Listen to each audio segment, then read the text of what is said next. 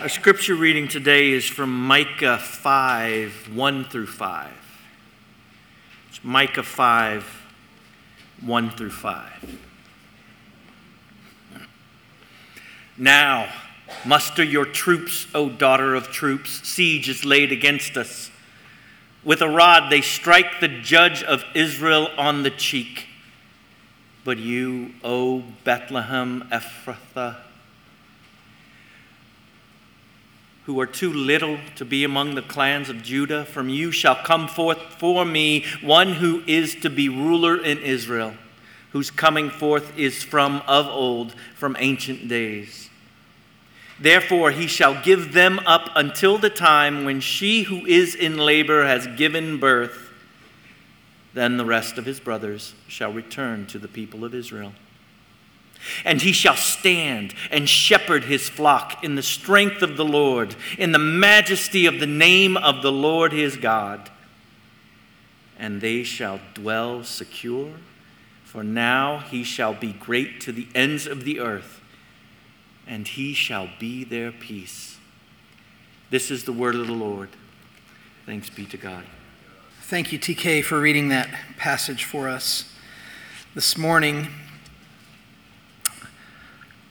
So I was thinking, I've been kind of wrestling with this, this passage, how to, how to get into it, how to talk about it. And it occurred to me that it's, it's really a, it's kind of a Christmas text in a lot of ways, that it, it, it ties into the nativity story. And it's, it's tempting to, to want to read a passage like this where the Lord makes this promise that, that the formula of the promise is, is um, you're in this, you're in this difficulty and this struggle right now, but, but one day, redemption and rescue is going to come. And we can think about this sometimes as though what's being said is uh, things are difficult now, but later they won't be as difficult. And uh, that's not really how this world goes, is it? It's always difficult. Like there's always there's always trouble. There's always things happening um, that are full of, of, of struggle. And and so so the question that I want to put before us as we get into this passage is I just want to ask you to think about what in your life right now are you trying to just hold together? What in your life are you just you're trying to hold something together? It's where you're troubled in heart and it's consuming and you feel like if you take your eyes off of it for a second, everything's just going to come undone. Because if you live that way, you can, you can move through the world that way. You can move through this entire life that way, always just feeling the burden of some sense of fragility if you are not the one who is preserving and holding all things together. There's a prayer that kind of runs through this message, and that prayer is simply this Jesus, rule over me. Jesus, be my peace. Jesus, rule over me. Jesus, be my peace.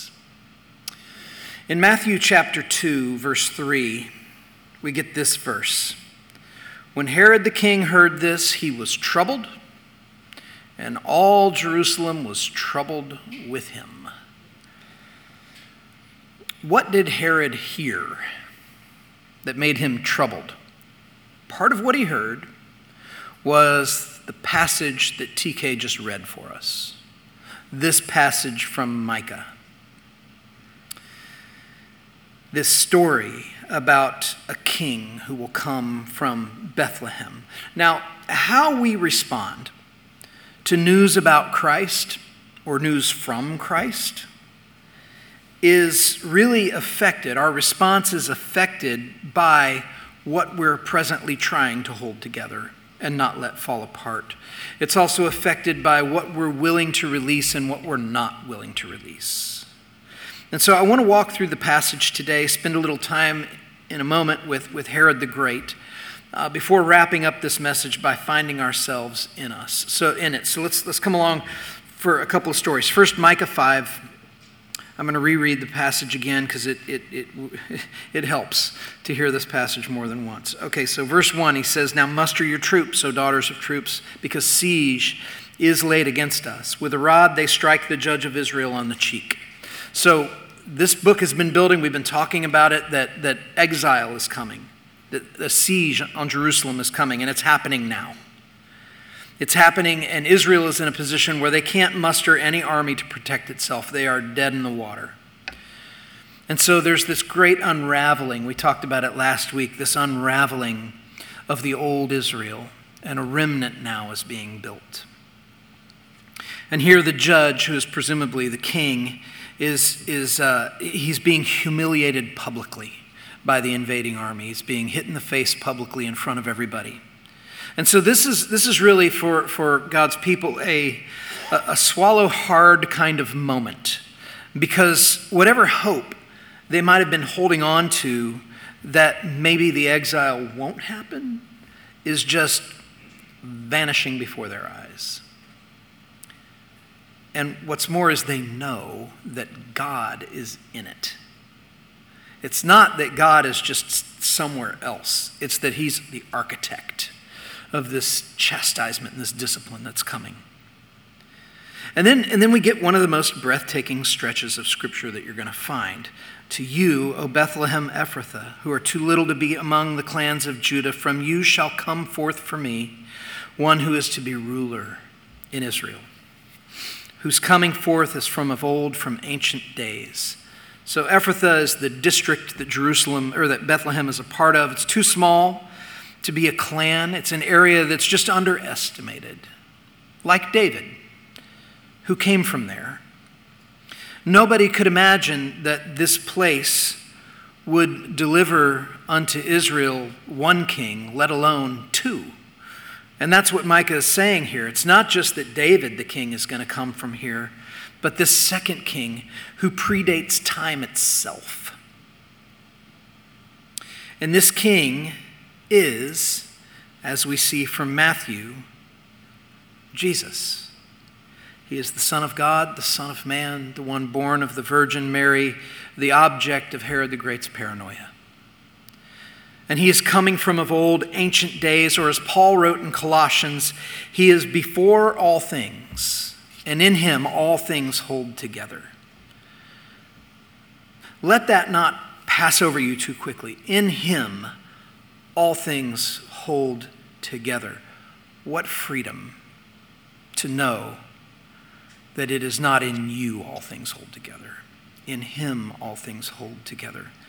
Verse 3 Therefore he shall give them up until the time when she who is in labor has given birth then the rest of his brothers shall return to the people of Israel, and he shall stand and shepherd his flock in the strength of the Lord, in the majesty of the name of the Lord his God, and they shall dwell secure. For now he shall be great to the ends of the earth, and he shall be their peace. Jesus, rule over me. Jesus, be my peace. This is what the ruler, ancient and strong, will be for God's people. He, he, he will be their shepherd. The people will dwell secure in the presence of this faithful shepherd who will be full of strength, full of majesty, and he will be their peace. And we say, How will this come to be? And this is where we're reminded that it's not as though things were turbulent for Micah and his people but then later it wasn't as turbulent. But there's this turbulence that runs through, and yet God is at work in all of it. He's at work in all of it. Incidentally, this is not in my notes, but last week uh, I was with a group of people, and one of the people in this group made a comment about Cool Springs that just made me light up. And I'm going to share it with you now, and you can think about it. And the comment was this She said, I love, I love how each of the Christ, Christ Pres locations have a different vibe. You know, you go to Music Row, and it's, it's, were, she was speaking about the music. She said, you know, Music Row is kind of a singer songwriter thing, and Old Hickory, it's kind of got some, some, some polish, and it's been around 40 years. And she said, but Cool Springs, were bluesy. and I loved it. I was like, we are bluesy. We're totally bluesy. And then I thought, well, I'm kind of a bluesy preacher. Like we're a we're a since my baby left me kind of church that that that you know I'm not. It's never really kind of been my thing to say, hey, let's all get in a room together, and I'm just going to fill you up with encouragement. Instead, I'm going to say things like, it's turbulent then, it's turbulent later too, and it kind of stays turbulent in the middle. We're bluesy. I like it. We're going to lean into it. And uh, every, every time that Gary Forsyth plays piano, uh, which is most Sundays now, I, I, I, try to always lean into and whisper into his ear. At least half the time I say this. I get in his ear, and what do I say, Gary? I say, dirty it up. Don't I? Give us the blue notes. I want the dirty notes. I want the dirty notes. Anyway, that all seemed to apply to this message today because he's going to be their peace in a turbulent, turbulent time. And how it's going to happen is in a very turbulent kind of way. And that is there's going to be a baby who's going to be born. And he's going to be born in Bethlehem to a young virgin and her supportive husband who are navigating life under the mania of a paranoid ruler who has a thirst for blood, an insatiable, unquenchable thirst for blood. And it's a story that shows how we might think about what makes for peace. What actually would make for peace in your heart? Because that's really the question. So for Herod, here's the thing it wasn't that complicated for him. If it took killing every last baby boy in Israel, then that is just what he would do. Herod the Great would be considered a paranoid sociopath, which was a personality that was perfect for the job that he held as the ruler of Judea under the authority of Rome. Herod was a builder, he was an architect, and he built an empire in such a way that it created this illusion that he was a man who could be in many places at the same time. He built fortresses everywhere. He built them in Herodium, Sebaste, Machaerus, Masada. He also built palaces in Caesarea, Jericho, Jerusalem. And the effect that it had was at any moment he could have been in any one of them. And so at every moment he might as well have been in all of them. And his affinity for architecture was as well known as his obsessive mistrust of those that he couldn't control and those that he also could control. There could only be one ruler in Judea, and this was Herod's passionate commitment. A commitment that he demonstrated his fidelity to in the fact that already the bones of one wife, several sons, and multiple distant relatives were all gathered in the family tomb as the result of his conviction that each of them at various points in time had been involved in conspiracies to have him killed, and sometimes they were. While this is happening, while he's ruling, there are these, these learned men from the East who are students of sacred texts. And they hear that somewhere in Judea a boy had been born who was the king of the Jews. And they remember what the Jewish holy book said in Numbers 24 A star shall come out of Jacob, and a scepter shall rise out of Israel. And so when they noticed a star that they did not know come rising up out of the west, they went to follow it. And it led them to Jerusalem. And they wanted to find this king and they wanted to honor him. And so they began to ask around, Where is he? When Herod heard about these learned men from the east and he learned about their quest, he called the chief priests and the scribes together to tell him everything that they knew about this king. And he was kind of smoldering with anger at the notion that they'd been holding out on him, that there was even going to be a king. And so he summoned them together. Give me a theology lesson here. And that's exactly what the priests did. They said, Well, the prophet Micah said that the Messiah would be born in, in Bethlehem, just a few miles south where, where Jacob's love Rachel is buried and where King David was born. And they gave Herod these details, just matter of factly. They knew them. They gave them without confusion, without hesitation. They quoted scripture to the verse. Still curiously, not one of these religious leaders seemed motivated to go see for themselves if the Magi were right. They couldn't be bothered at all with this. And you would think that these should have been the most expectant people of all when it came to the Messiah's coming. And yet, all that the priests really showed when Herod summoned them, and they relayed the prophet, prophetic details of their coming king, all they really showed was apathy, maybe even boredom.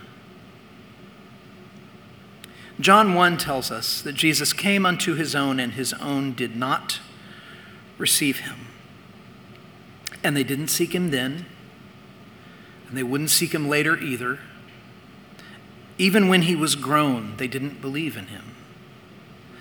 But Herod believed. He kind of believed.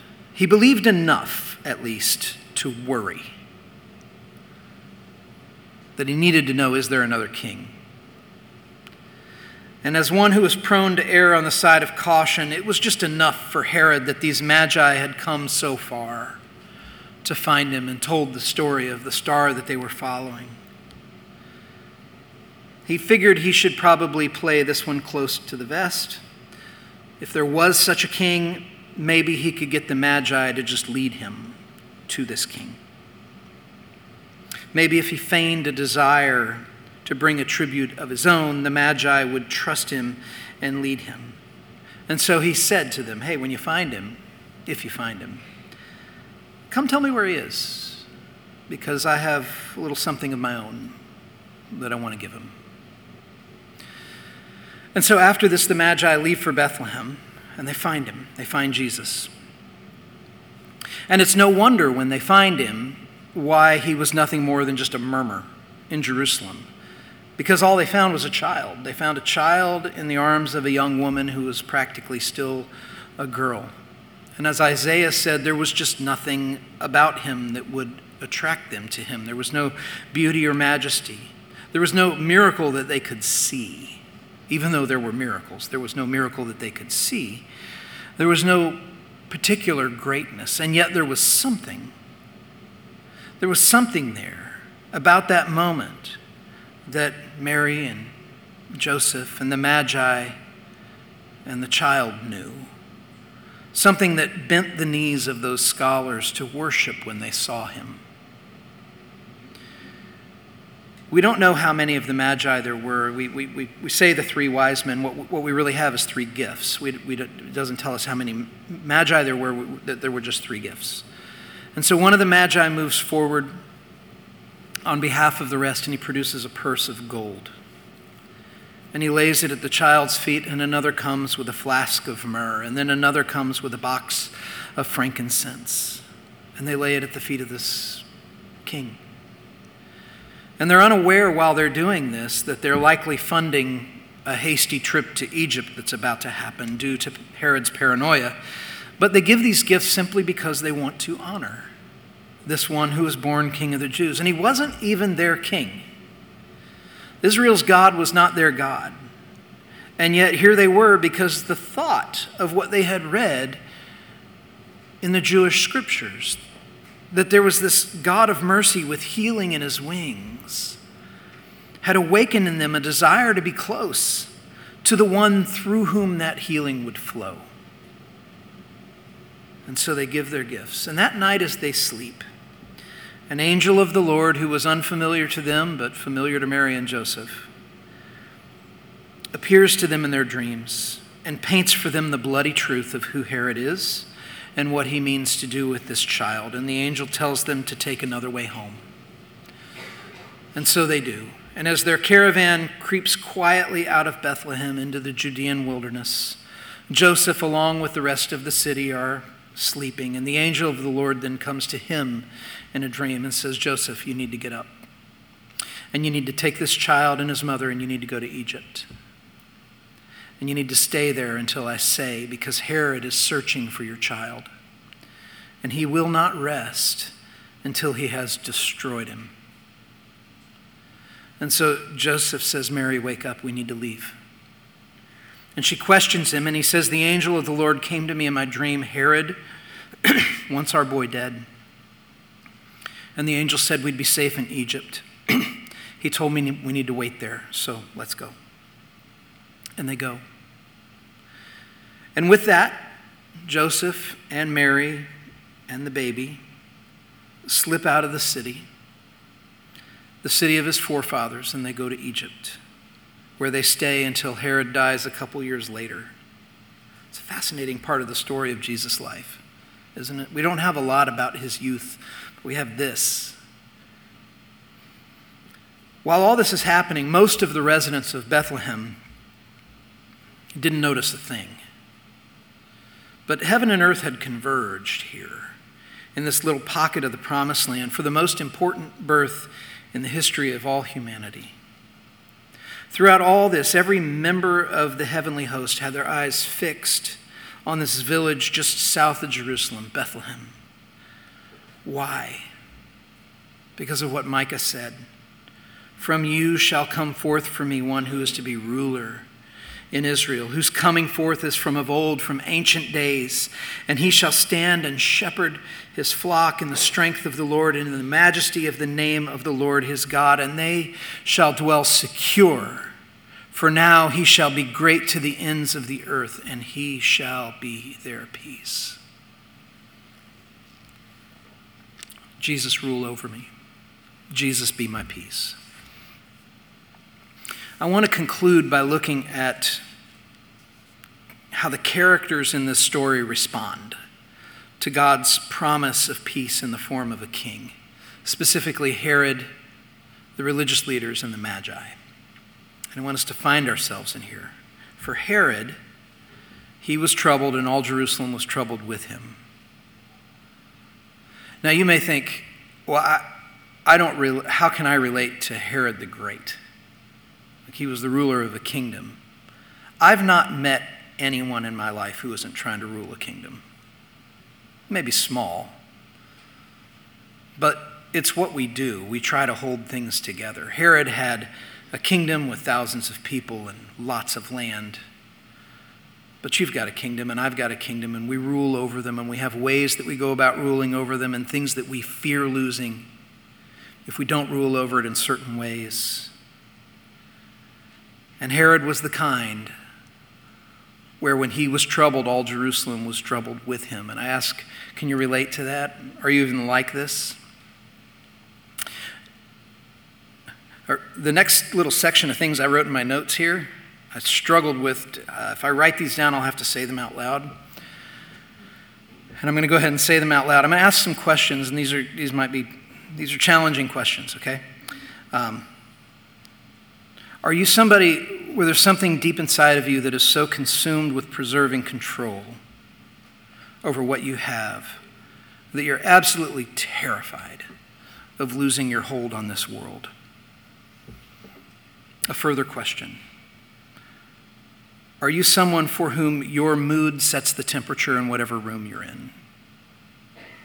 And everyone around you responds people wonder which version of you they're going to get. People know not to cross you.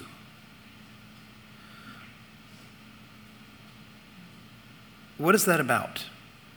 Because you've got to be exhausted. It's Herod. It's Herod the Great trying to just hold it together. Do you know? Do you know that what Micah is telling us here in this passage is this Christ wants to give you peace. He wants to give you peace, the kind where it isn't your responsibility to hold your world together anymore. That in Him all things hold together. That He wants to give you the kind of peace where you dwell secure, knowing that you are kept by the shepherd of your soul. Jesus, rule over me. Jesus, be my peace.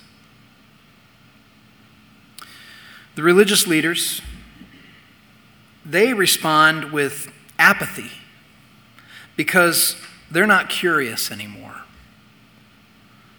They're just the, smart, the smartest people in the room. And so they're not curious to learn things that might contradict beliefs that have led them to the place of power that they now hold. And so it's fascinating when you look at the religious leaders in the gospel to see what is it that actually calls them to action versus what is it that just seems to bore them.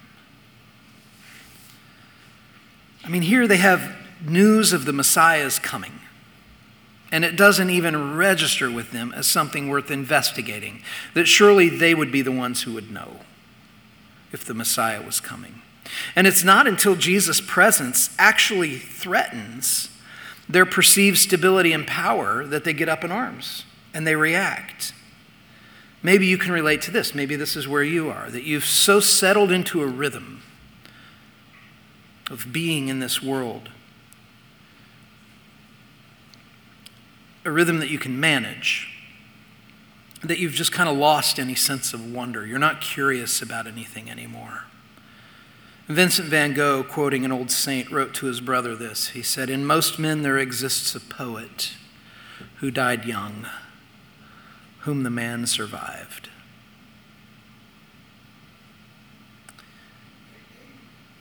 Is that you? Is the poet on life support? Is he dead? Do you know that what Micah is saying in this passage, he shall be your peace? Is he saying the Lord wants to capture your heart with a sense of wonder and beauty and joy and awe, the kind that brings tears to your eyes readily, longing for something more, for something deeper, for something eternal? For the poet to live? Jesus, rule over me. Jesus, be my peace. And then you have the Magi they just respond with curiosity because they hear of one of the scriptures that's been spoken of, and they hear it in this posture of wanting to discover the truth for themselves. They want to see, they're curious. You may be here in this room and, and would say, I'm not a Christian. I'm talking to you here. The Magi are the people who they, they want to see with their own eyes God's revelation of Himself. They're curious. They don't know, but they're curious. And so what do they do? They give of their time and their resources to go put themselves there, to go investigate. And they do in a posture of hoping that it's true and willing to see something that they've not seen before. And maybe you can relate to this. Maybe you are somebody who you're curious about the things of God, but you're unsure but you want to discover. You want to discover the truth. And so let me phrase it this way What, what star has God hung in the sky for you? What strange circumstance bids you follow? With the suspicion in the back of your mind that maybe God Himself is calling you to faith, maybe for the first time or maybe He's calling you to a deeper faith than what you've known. Maybe being in a room like this, or even hearing the words that's come, that you're hearing from me right now, is that, is that star that's bidding you to follow. Do you know that the Lord delights in making himself known? Seek him you will find him. What makes for peace? That's the question. And what Micah is saying in today's passage is that it is the rule of Christ over us that makes for peace. No matter what the tempest is, no matter what the turbulence is, no matter what the unsettling sequence of events that's happening in us and around us, what makes for peace is the rule of Christ. Surrendering to that. And so may He work in our hearts in such a way that this prayer comes more and more easily to our lips Jesus, rule over me. Jesus, be my peace. Let's pray. Jesus, rule over us. Jesus, be our peace. Amen.